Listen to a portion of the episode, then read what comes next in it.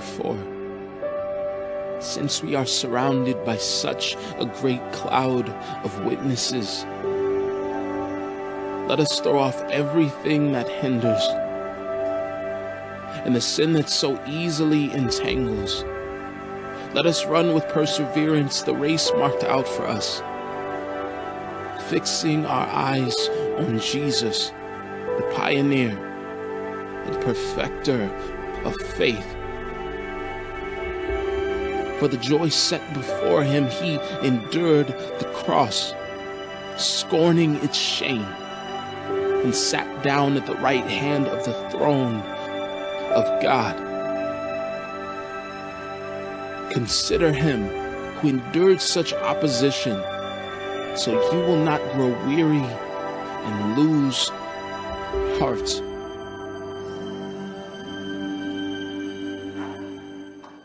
It's appropriate to say good morning when I've already talked to you twice, so I'm just going to let you know that I am very excited to be here this morning. You see, this morning we get to begin something new, and we only get to do that a couple times a year is start a new sermon series.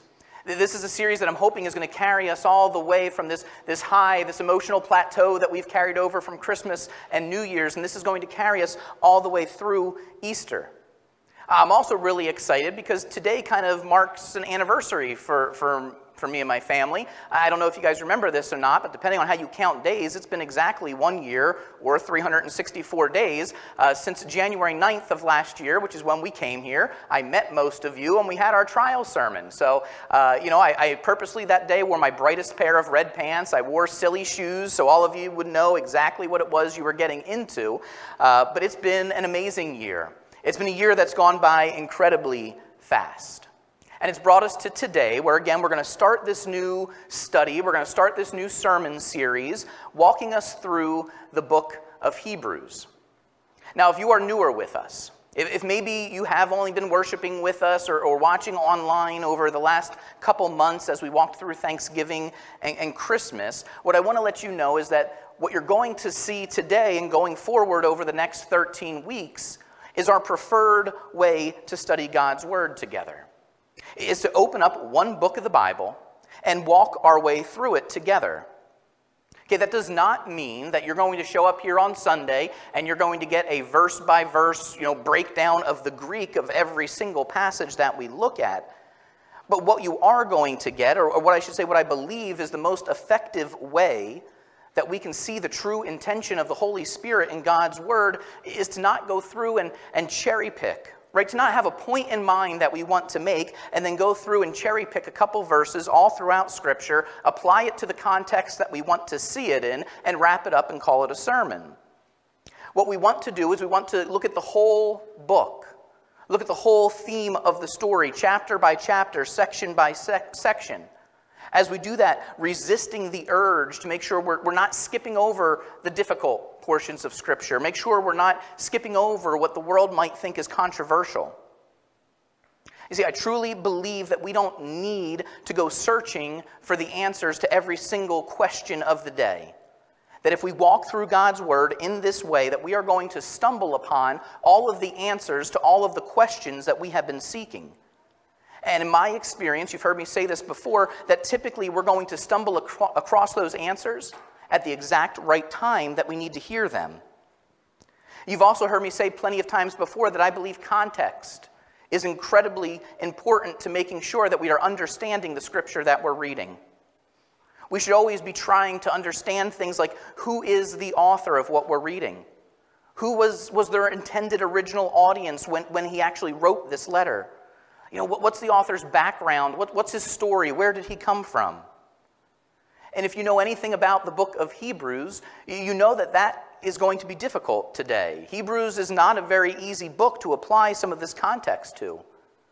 That big first question of, of who wrote the book, there's no consensus as to who the author of Hebrews is. Very smart men and women over, over the last couple thousand years have attached a long list of names to it. Right? It's been debated over the last couple thousand years by, again, people that are probably smarter than me. So if you think that I'm going to give you a name and say this person wrote the book of Hebrews, uh, you're mistaken. The list includes names like Paul and Luke, Barnabas, Clement of Rome, Apollos. Even Priscilla has had a case made for writing this book. It would be a really boring, really fruitless sermon if what we did today is we just went through and, and built a case for all of those different people so that you could make up your mind who the author of this book was. Um, what I will say is that I do not believe that Paul wrote this letter. I know a lot of people do. What I do think is that someone very close to Paul wrote this letter. The theology that we're going to see as we walk through the book of Hebrews, uh, it's very similar to Paul's. But I think it's pretty clear that the voice who is speaking in this letter, it's different. And one of the ways to me that it's most obvious it is different is if you remember way back when we walked through the book of Romans, we talked a lot about Paul and how he has a tendency to go off on these tangents. Maybe kind of like somebody that you know a little bit, where his mind is, is talking about one thing and he gets really excited about it, and then all of a sudden he's talking about this over here and he's really excited about that. Again, I can sympathize to that condition, but it's not what we see in the book of Hebrews. Right, what we see in, in the book of Hebrews is, is we see this, this very strong, well thought out argument that flows verse by verse and chapter to chapter. So, if you feel like you need to put a name as to the author of this scripture, if that's some sort of a stumbling block to you is not knowing the name, you can feel free to do so. But what you need to remember when you do that is ultimately, at the end of the day, it's the Holy Spirit who wrote this book, regardless of who it was that put pen to paper.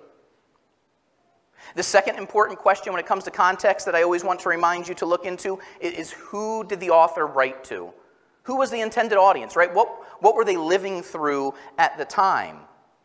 And the question of who did they write to? Unfortunately, again, I have to tell you, I'm not 100% sure. Because we don't get this nice uh, Pauline greeting, you know, where Paul says, you know, greetings to the church in Corinth. We don't get that in the book of Hebrews. Exactly who these people were, where they were, the size of their congregation, we don't know that. It, it's a mystery.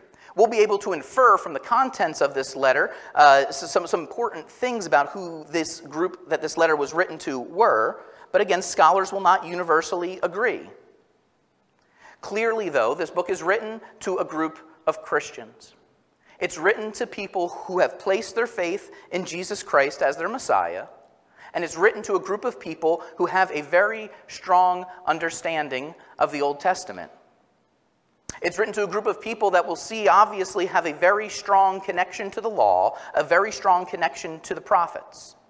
So, most likely, this letter is written to a group of you know, Jewish converts, a group of people that were born as Jews but have come to the realization that Jesus Christ was the long awaited Messiah. Again, we don't know exactly where they were located, we don't know exactly the size uh, of their congregation, but, but we do see clues as to what this group of people were living through when this letter was actually written to them. We'll get to that in a minute. Uh, the author, again, his background, his education, his testimony. If I don't know the author's name, I can't tell you any of that. Uh, when the letter was written, that we can get a pretty good idea of. Almost universally agreed upon. This letter was written between 60 and 70 AD, so written before uh, the fall of Jerusalem, written before uh, the Romans destroyed the temple.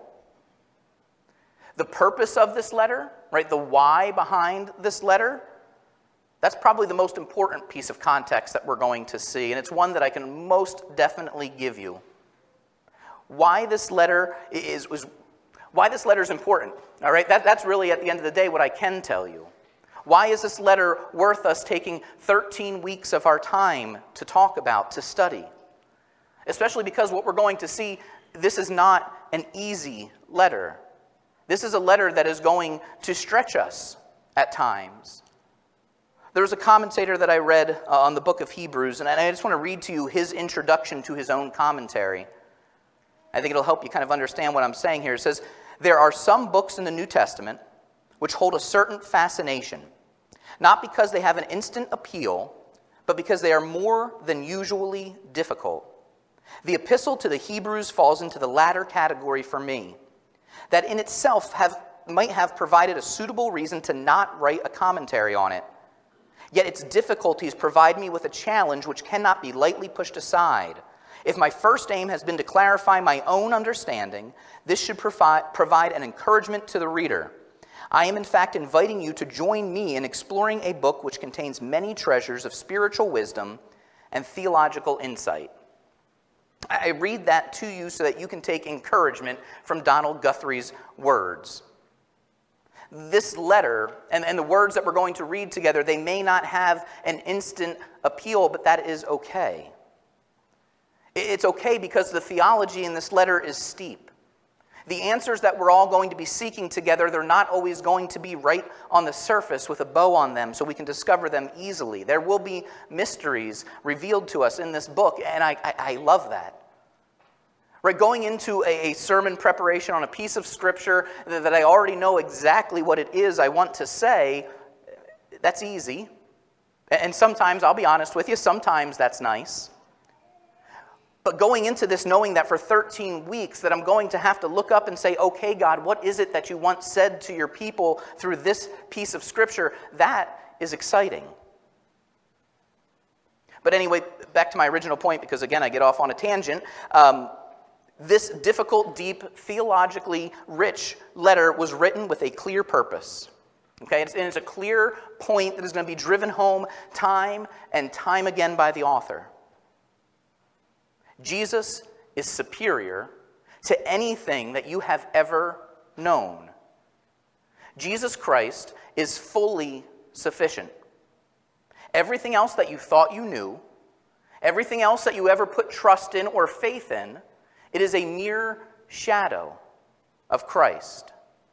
Time and time again, what the author is going to tell us is that Christ is above all, that Christ is above angels, Christ is above Moses. Christ is above priests. Christ is above offerings. Christ is above works. You see, Christ is above them all. And the people that this letter was originally written to, they needed to hear this. They needed to hear it because, again, persecution was creeping up all around them, and, it would come from all sides. It would come from both Jew and Gentile. We've said it before in the early church, the, the Gentiles saw the, these Christians, these followers of the way, they saw them as troublemakers. To many Jews, they, they, they saw the, these Christians as, as traitors, as abandoning the ways of their forefathers. And because of all this pressure that was going to be applied to these people, there would be temptations to go back to what it was that they knew before right? To leave the freedom that they found in Christ and go back to their old ways because the old ways were easy and the old ways were safe. And that sounds familiar probably to many of us that are here today. I think many of us have, have had these same exact moments in our life, these times where we've stood at the same intersection or we've stood at the same crossroads and, and we've had a choice to make. Right? We stand at the intersection and we look and, and we say, wide gate or narrow gate? And if we've been honest with ourselves in those moments, the wide gate has looked tempting. We've seen friends and we've seen family passing through it with ease, and, and we find ourselves looking around and wondering, often out loud, is it worth it?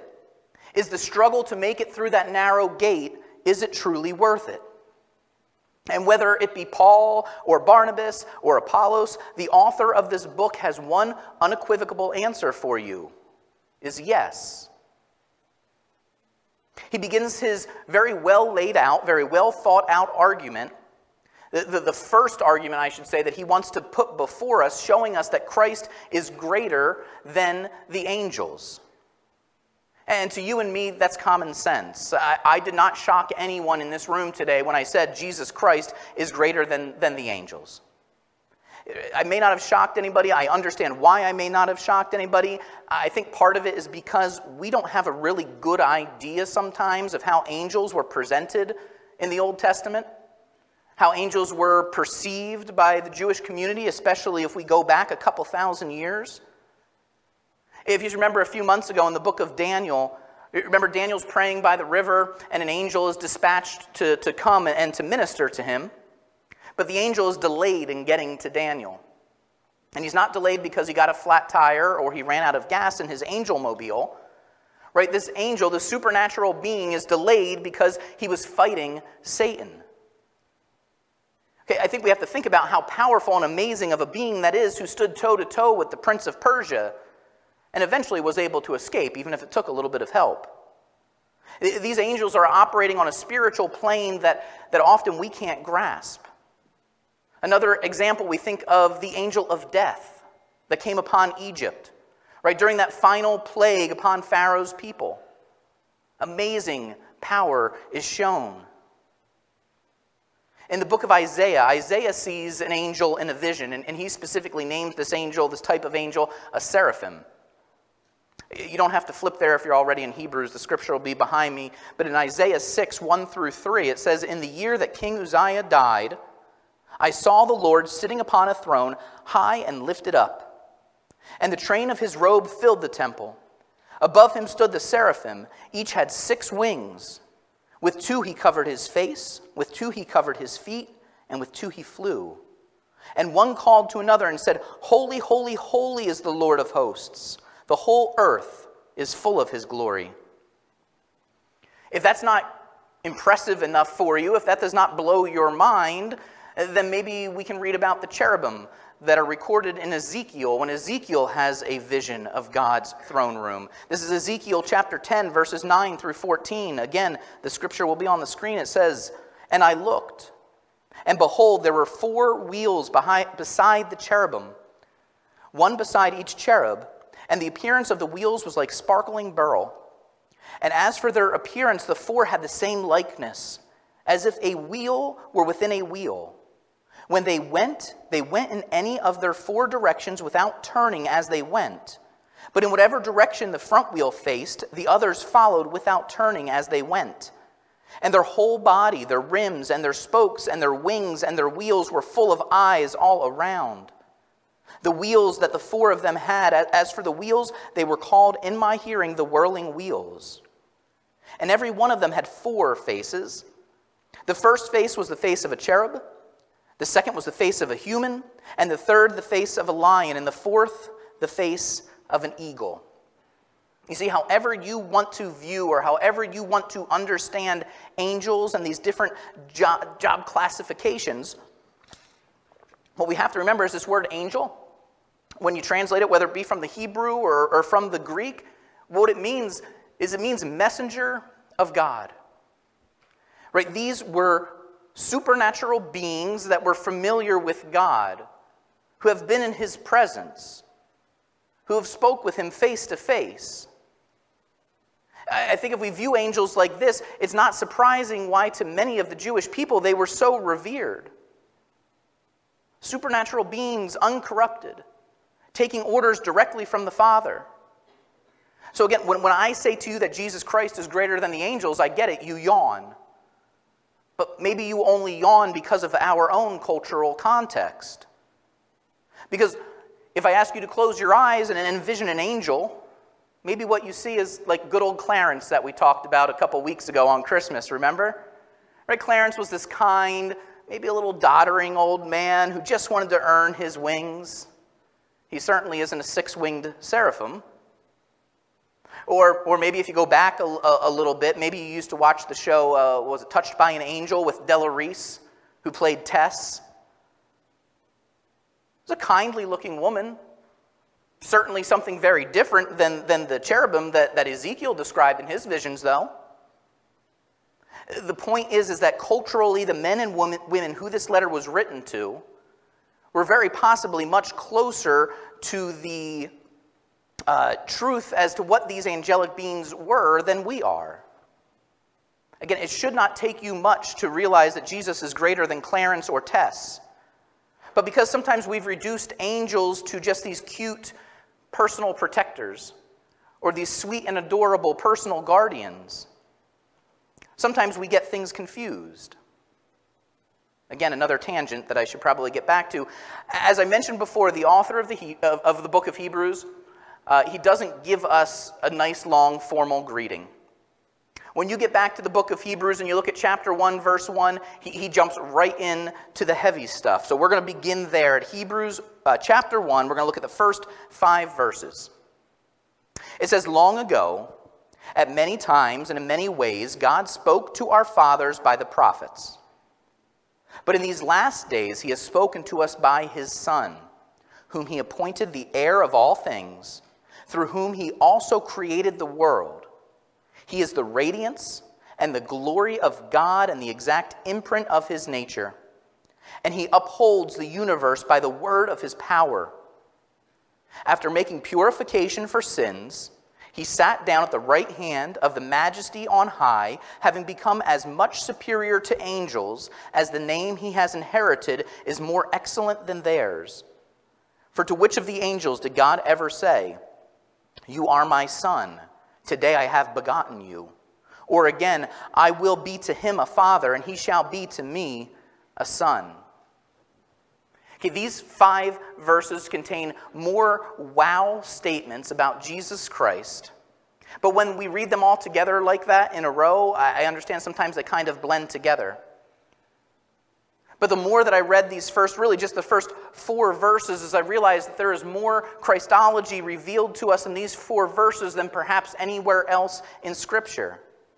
That somehow, some way, in just these few short sentences, the author has revealed more truth to us about who Jesus Christ is than is possibly comprehensible on the first read. And I know, again, individually, these may be all truths that you know already. But they're truths that very often you'd have to bounce from place to place in your scripture to show all of these truths. But right here, all combined together, if, if somebody says, Who do you believe Jesus Christ is? Here's four verses that you can show them that show who Jesus is. If somebody thinks Jesus is just a prophet, that he's some type of miracle worker, these first four verses make nine enormous claims about who Jesus Christ is. They make these nine claims about what the nature of Christ is.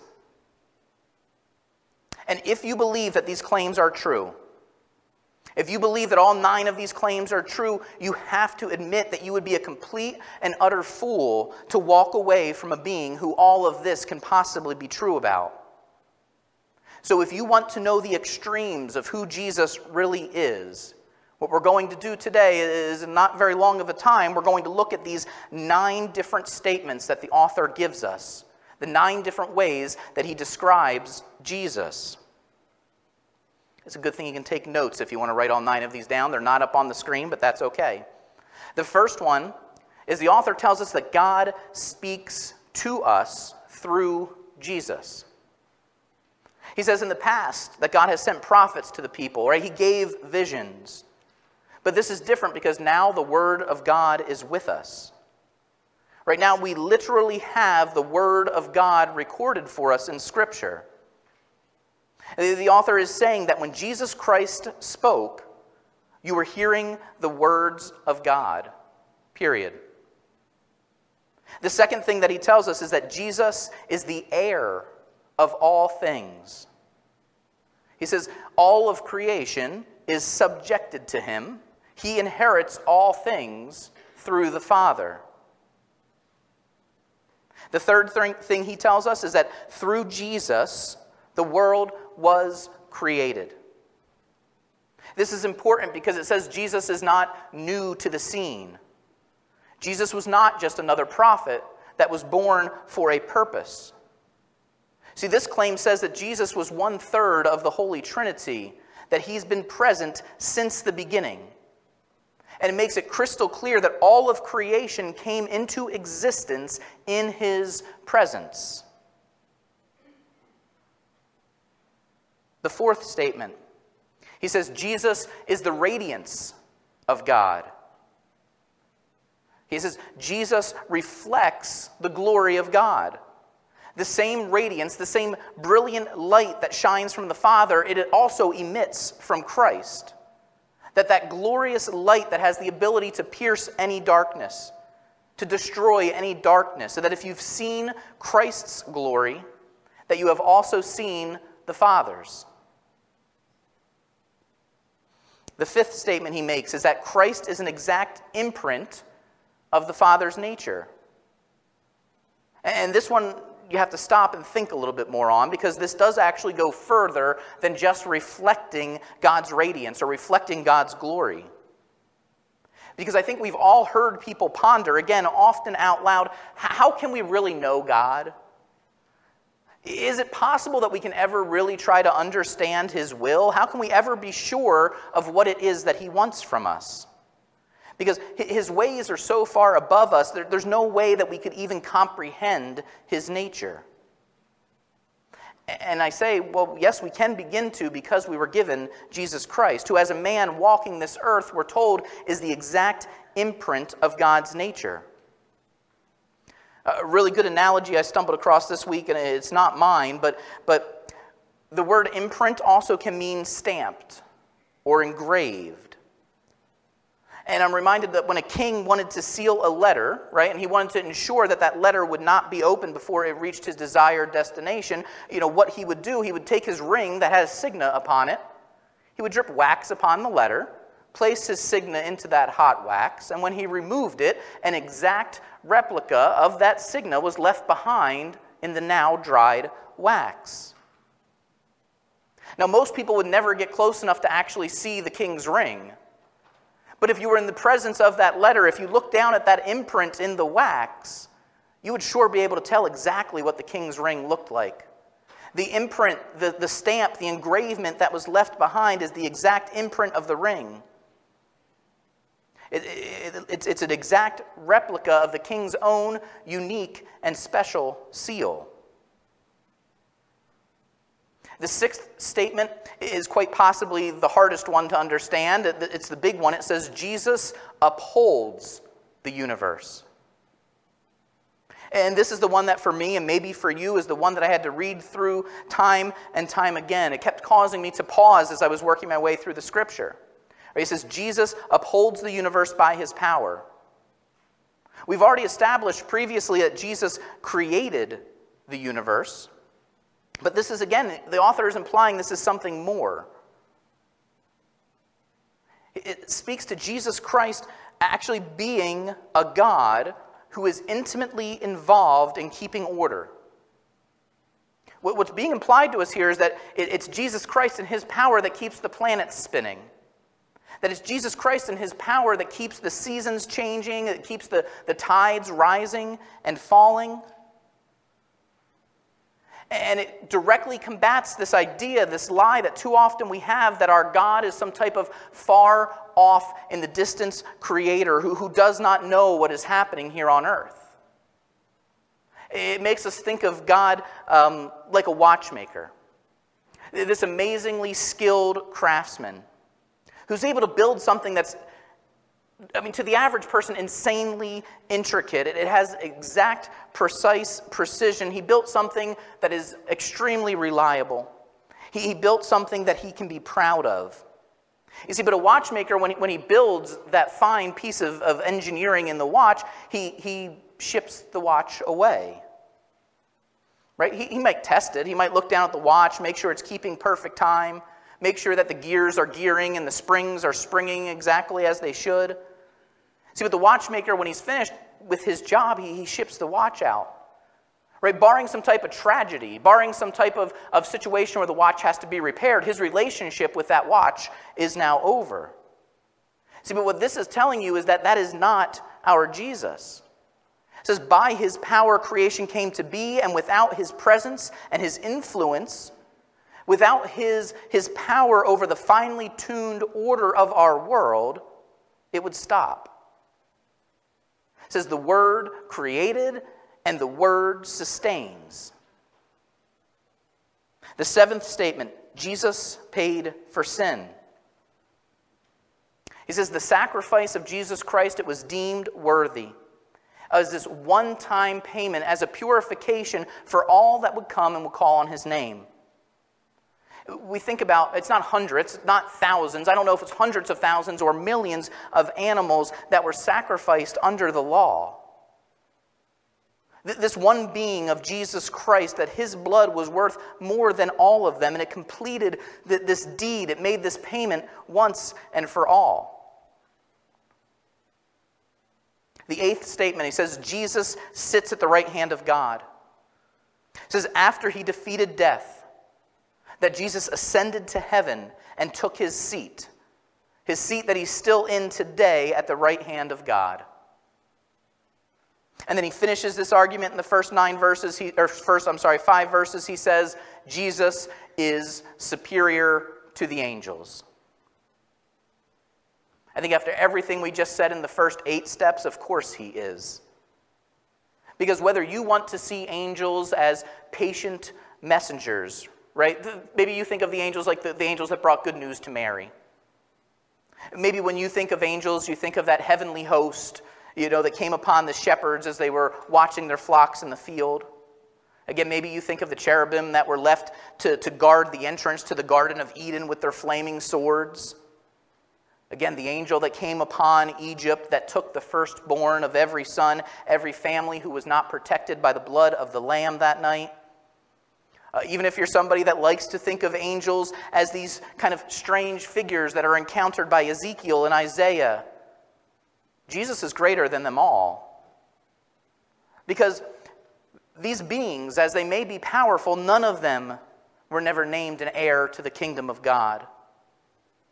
They're very obviously creation, not creator. Angels may be bright, but they certainly don't reflect the image and the radiance of a living God. Angels may be powerful, but, but they do not uphold the order of the universe in their hands. Angels worship God. They certainly are not sitting at his right hand. If we jump ahead to the last, uh, uh, I'm sorry, verses 13 and 14 of chapter 1. Verses 13 says this It says, And to which of the angels has he ever said, Sit at my right hand until I make your enemies a footstool for your feet? Right, we said, Which of the angels has God ever invited to sit at his right hand? The answer is none of them because that seat is already taken. But in verse 14, he shows us that the angels do certainly still have a very important job to do. We read verse 14, it says, Are they not all ministering spirits? Sent out to serve for the sake of those are to inherit who are to inherit salvation. I hope that if you look at that verse and you read it a second time, that you're awed by that verse the same way that I was. Because who is it that is to inherit salvation? Anybody know? Us. It's you and it's me. It's the original readers of this letter as well. You see, the original readers uh, of this letter, they've long fallen asleep now. But the letter itself has been preserved for us. So, the same exact hope that this one verse in verse 14, the same hope that it would have given them, it should also give us. Right, when the author says this, he's not belittling angels, he's just putting things back into their proper order. He's presenting things in the order that God intended them to be. Again, angels are supernatural beings, they are God's messengers. They come in many forms, shapes, and sizes, but the reason that they exist is to minister to those who will inherit salvation as Christ did by Christ. We are joint heirs with Christ to this wonderful gift of freedom. It's a freedom from guilt, it's a freedom from sin. And the angel's job, their job is to serve. They serve for the salvation of men, and in turn, they worship uh, God. That is their ultimate goal. And their ultimate goal, it can only be accomplished because of Jesus Christ, who is indeed above all. That's the truth that really needs to sink into your soul this morning. Right, if you are a follower of Jesus, I hope hearing these nine truths about just how powerful your King is is an amazing encouragement to you. It should, and I hope it does, that being reminded that you are co heirs with Him should stir something deep down inside of you. But if you are here today and you do not yet know that Christ is your Lord, th- then what I pray is that hearing how powerful he is, hearing how he controls everything within the palm of his hand, that, that's going to stir something in your stomach. It's that empty pit in your stomach or that empty hole that you feel in your heart. These empty spaces that will not be filled with anything else, no matter how hard that you try. If you realize how powerful this being of Jesus Christ is, and you believe the truth of what he did for you, that should give you the freedom to understand that you are not the pawn in someone else's game, that you have hope. Think about this. You are one of God's children whom angels have been ordered to minister to. Right? You too have been found worthy of Jesus, this one whose name is above all other names. This Jesus who came to suffer and to die so that you could be redeemed. And if you feel that stirring inside of you this morning, what I want to tell you is that there are no magic words to utter. There's no secret prayer that if you pray it in the right order, all of a sudden you're going to feel those spaces be filled. God's word gives us a very clear outline for how we can join his kingdom, how we can call the most powerful being that has ever walked this earth, Jesus Christ our Lord, is first off to confess that he is who he says he is, that Jesus Christ is above all, and that he is our Lord, and we believe he is our Savior. After that, we repent from our sins.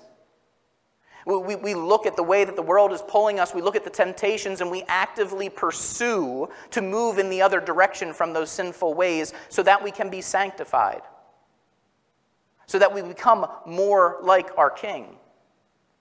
And then finally, the last step is that we get in the water and we are baptized with Christ. And when we do this, when we confess, when we repent, when we are baptized, our names are added to the book of life. And angels will minister to us at the command of God.